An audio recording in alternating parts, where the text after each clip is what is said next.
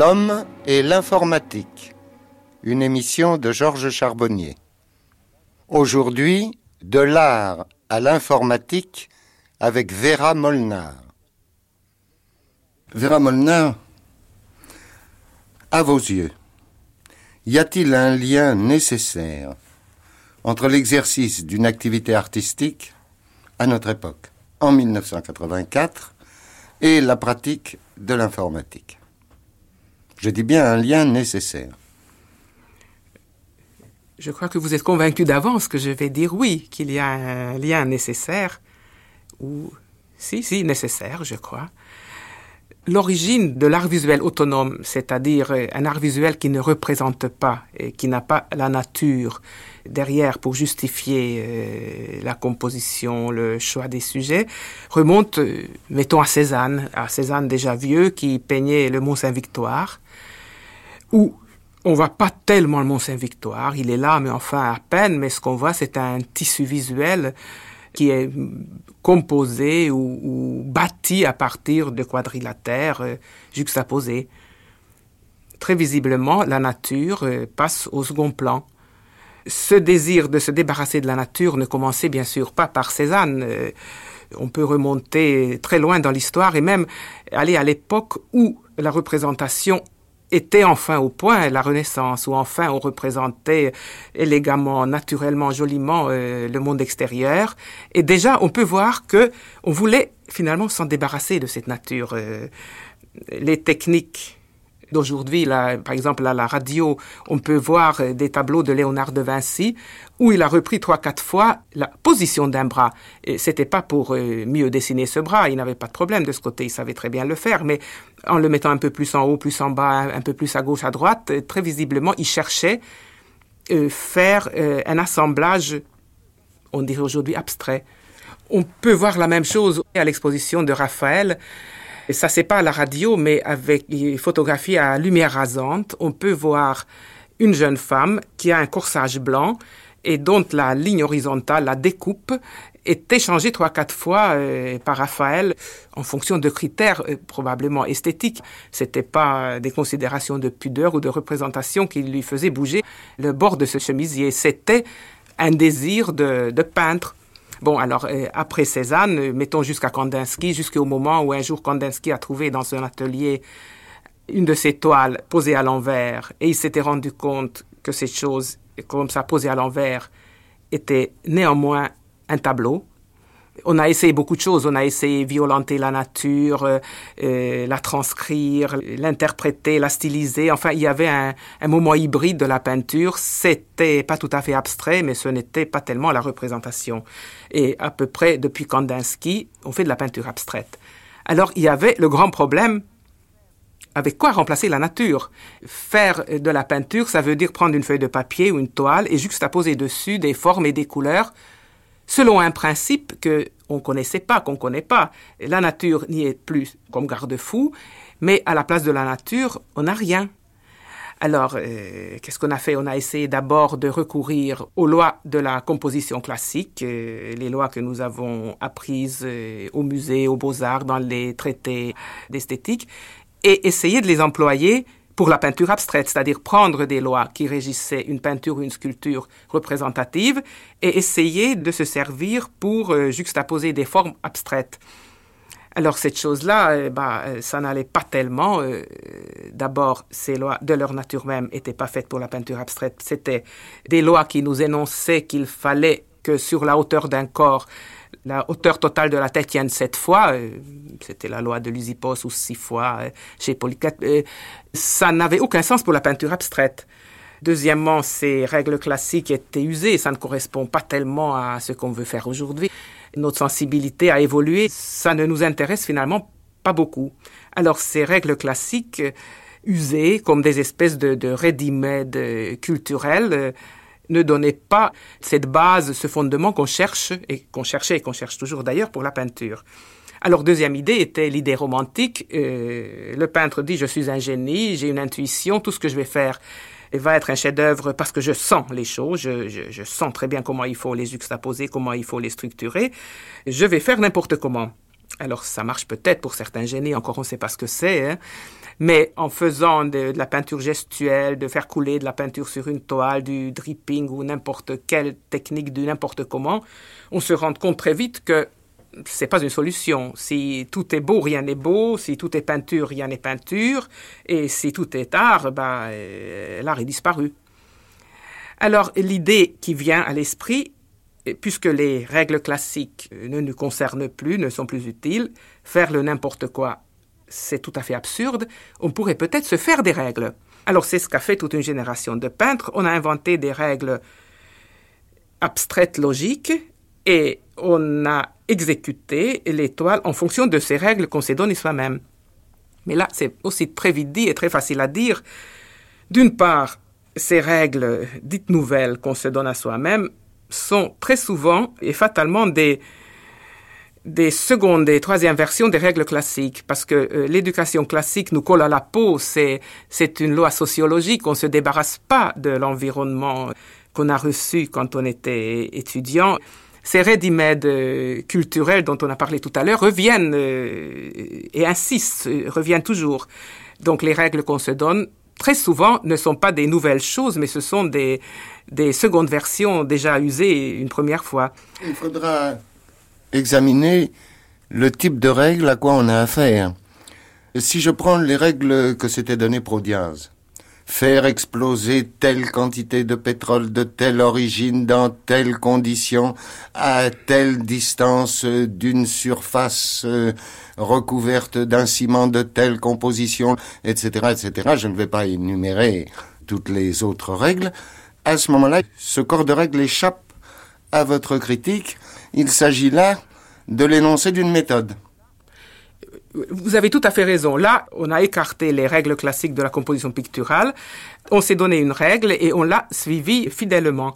Là, la difficulté est que on ne sait pas d'avance ce qui va se passer.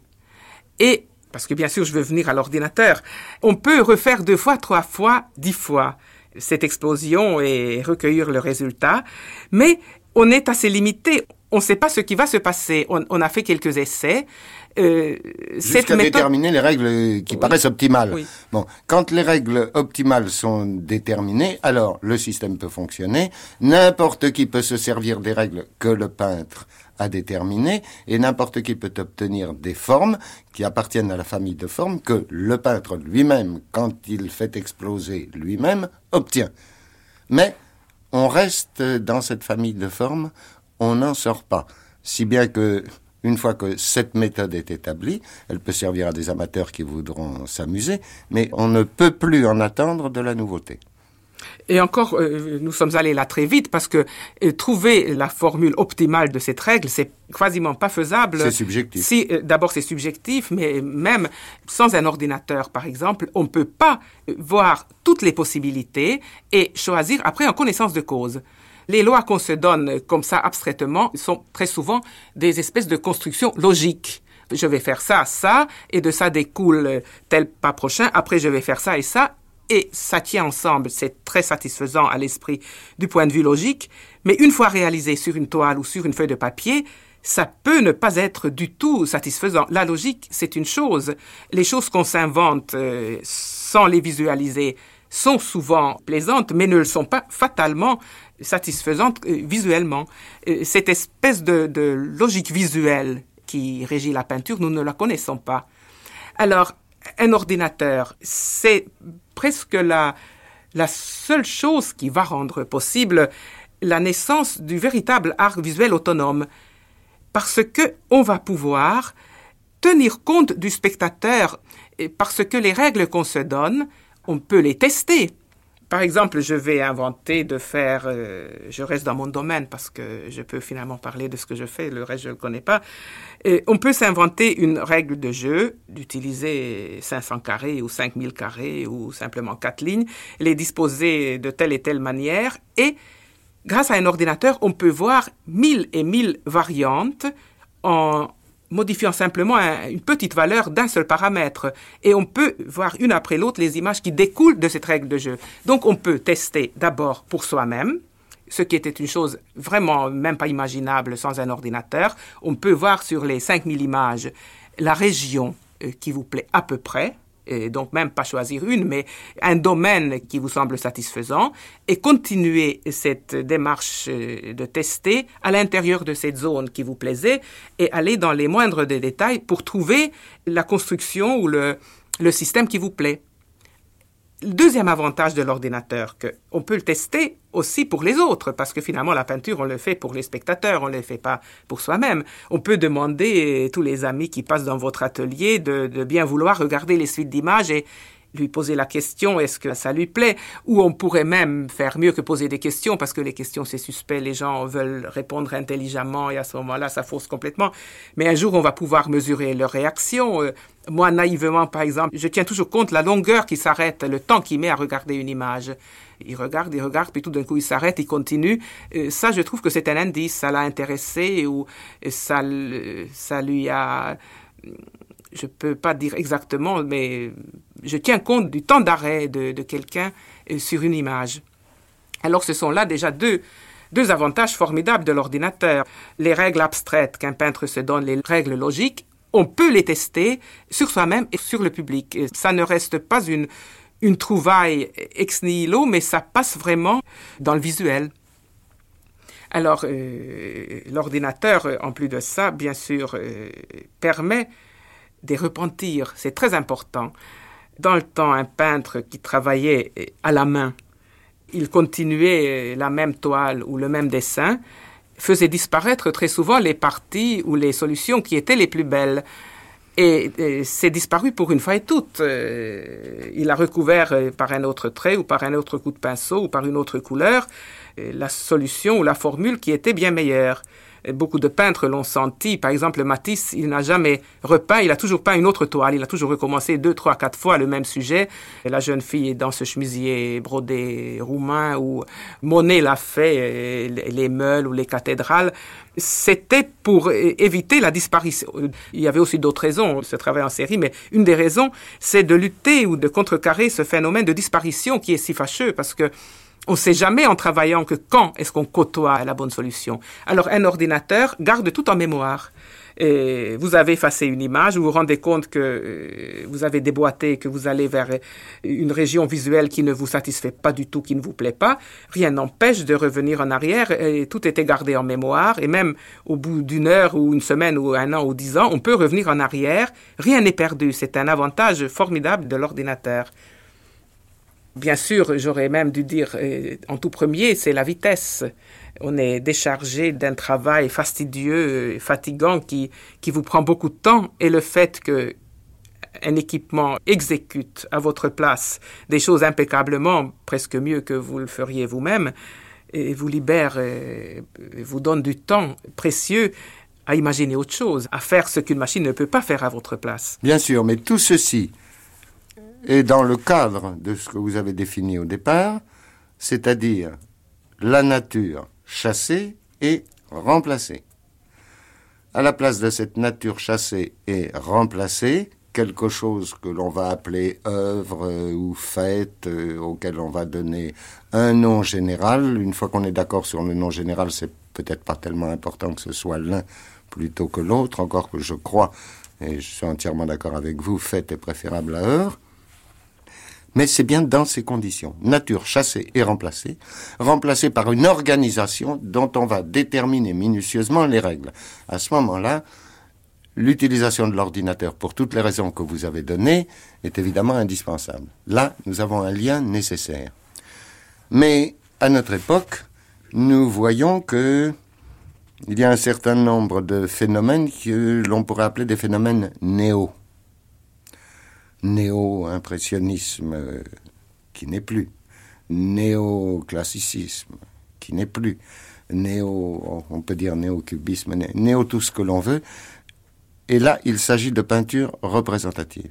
D'autre part, il y a le phénomène expressionniste qui demeure et qui, dans certains pays comme l'Allemagne, se développe. Dans ces cas-là, dans le cas des néo, des retours à la représentation, ou dans le cas de l'expressionnisme, le lien ne me paraît pas nécessaire. Il ne me semble pas que l'utilisation de l'ordinateur soit une nécessité pour l'artiste. Et pratiquement, ceux dont je viens de parler n'utilisent aucunement l'ordinateur.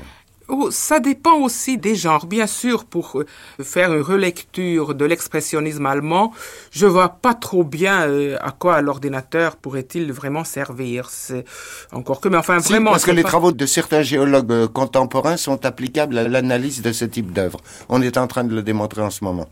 Oui, on pourrait, mais enfin, c'est peut-être pas tellement évident. Mais alors là, il s'agit de l'analyse. Oui, mais pour beaucoup de néo, ou alors même pas, non, mon passe à néo, parce que ça a un petit côté péjoratif, mais pour un tas d'études historiques, on pourrait se servir, mais formidablement, de l'ordinateur. Euh, c'est une idée comme ça qui m'est venue en vous écoutant. L'art roman, qui s'est transformé petit à petit, mais assez brusquement, en art gothique on pourrait, grâce à un ordinateur, dégager les paramètres pertinents, les caractéristiques de l'art roman, et faire la même chose pour l'art gothique, et faire des étapes de transition de l'un vers l'autre. Je suis convaincu qu'on pourrait trouver des stations, des états entre l'art roman et l'art gothique que l'architecte du Moyen Âge n'a pas employé, pas parce qu'il ne pouvait pas ou ne voulait pas, ou ça ne se trouvait pas ainsi, ou c'était pas de son propos, ou aussi les, les changements sont très souvent brusques. Tout d'un coup, il y a une mutation et on passe par des étapes. Alors je me demande, bien sûr j'ai un parti pris là-dedans, j'aime pas tellement l'art gothique, j'aime beaucoup l'art roman, et je me demande jusqu'où on pourrait aller trop loin pour euh, citer, pour que ça n'arrive pas jusqu'à l'art gothique flamboyant et même pas jusqu'à l'art gothique, mais un peu avant, un ordinateur pourrait nous proposer ces choses. On, pourrait faire des études historiques, histoire de l'art, extraordinaires grâce à un ordinateur.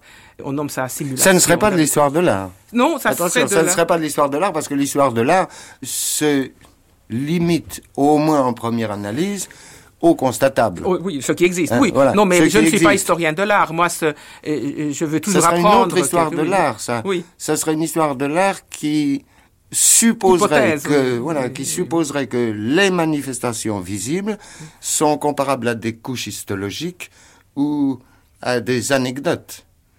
Oui. Alors cette histoire de l'art prétendrait remonter à des processus intellectuels presque implicites et à l'intérieur desquels on déterminerait des points remarquables. Ces points remarquables, ce seraient les existants.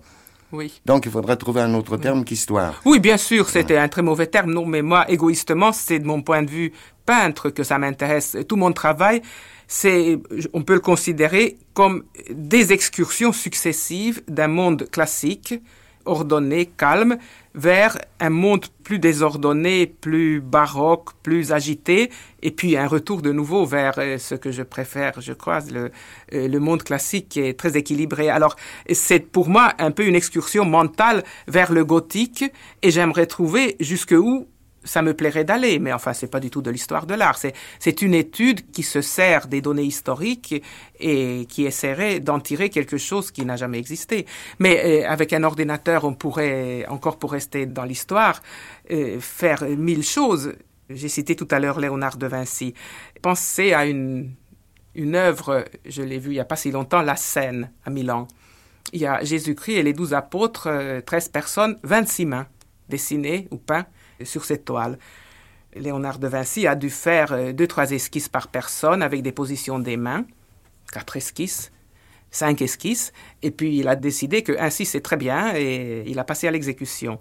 Alors on pourrait très bien reprendre euh, la structure de base de la scène et en mettant bien sûr dans le programme les contraintes euh, anatomiques, c'est-à-dire qu'une main ne peut pas être plus loin que la longueur totale du bras, y mettre même des contraintes euh, psychologiques, que Saint Jean doit avoir un geste lyrique, que Judas doit être crispé, que Philippe doit être je ne sais comment, on pourrait visualiser des milliers et des milliers de situations de ces 26 mains, peut-être meilleures. C'est peut-être un sacrilège, peut-être non, mais on pourrait étudier tout ce que Léonard de Vinci ne pouvait pas faire parce qu'il était équipé euh, simplement d'un fusain euh, ou d'une craie rouge pour faire ses dessins préparatoires. Euh, l'ordinateur peut servir pas seulement dans le présent pour l'artiste du type dit abstrait pour faire son travail, mais peut reprendre un tas d'études historiques, un tas de, problèmes qu'il préoccupe ou qui l'intéressent et simuler mille choses un ordinateur sert à, beaucoup, beaucoup de choses dans le domaine des arts plastiques. C'est bien pourquoi j'ai posé la question de lien nécessaire. Parce que je voudrais introduire une rectification dans ce que j'ai dit tout à l'heure. On pourrait croire que j'ai dit une chose un peu inexacte. je paraissais mettre en dehors du jeu le cas de l'expressionnisme. Dans le cas de l'expressionnisme, il me semble qu'il n'y a pas un lien nécessaire entre l'activité artistique et l'utilisation de l'ordinateur, ne serait-ce que nous avons le fait. Une foule d'expressionnistes s'exprime en ce moment, notamment en Allemagne et puis en France, il y a tout un néo-expressionnisme. Mais j'insiste euh, sur le point, l'ordinateur serait néanmoins employable. J'ai fait allusion tout à l'heure à des travaux de géologues dont euh, quelques spécialistes, géologues et mathématiciens d'ailleurs, hmm. pas artistes du tout, s'aperçoivent que on pourrait appliquer leur méthode, la méthode des géologues mathématiciens, on pourrait appliquer ces méthodes à l'analyse précisément de peintures du type expressionniste.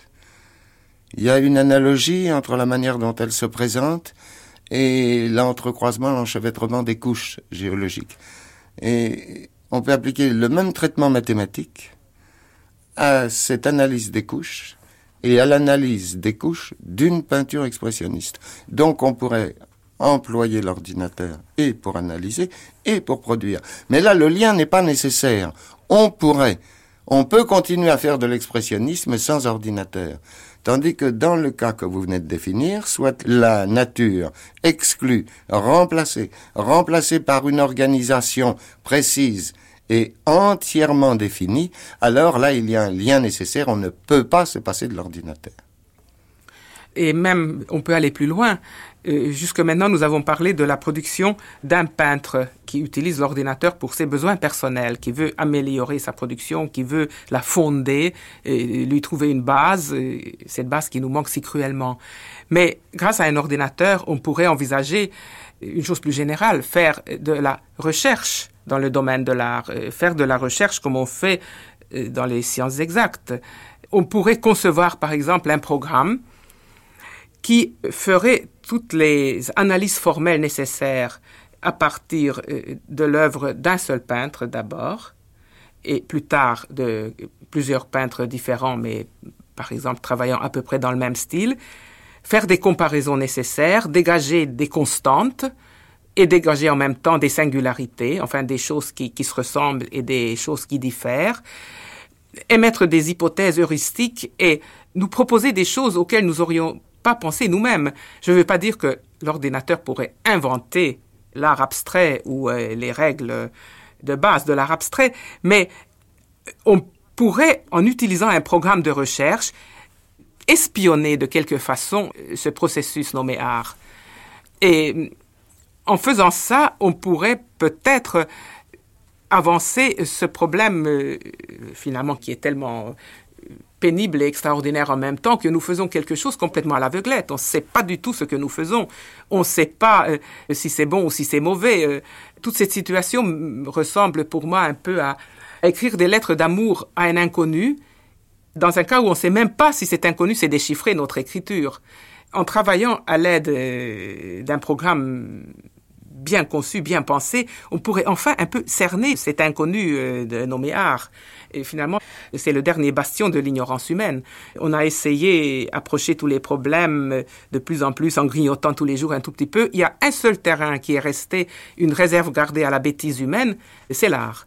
on ne sait pas trop bien pourquoi. Est-ce que c'est la paresse des artistes ou est-ce que c'est le public et le critique qui a besoin d'un, comme un délassement, un terrain euh, où tout peut être fait, euh, où tout est bon, où tout est mauvais, je ne sais pas. Mais moi, j'aimerais beaucoup avancer un peu, de, savoir vraiment quelque chose. on s'avance un petit peu. On s'avance un petit peu dans toute la mesure où nous voyons, à propos de l'œuvre d'art, se développer des disciplines de plus en plus nombreuses et qui sont capables, sans être capables de définir ni art, ni œuvre d'art, ni esthétique, et à plus forte raison, ni esthétique fondamentale, sans être capables de définir tout cela, nous voyons naître des disciplines qui peuvent tenir un discours scientifique sur des manifestations artistiques, sur des fêtes d'art. Le chimiste peut tenir euh, des discours parfaitement scientifiques en analysant telle œuvre, le physicien, le sociologue, etc.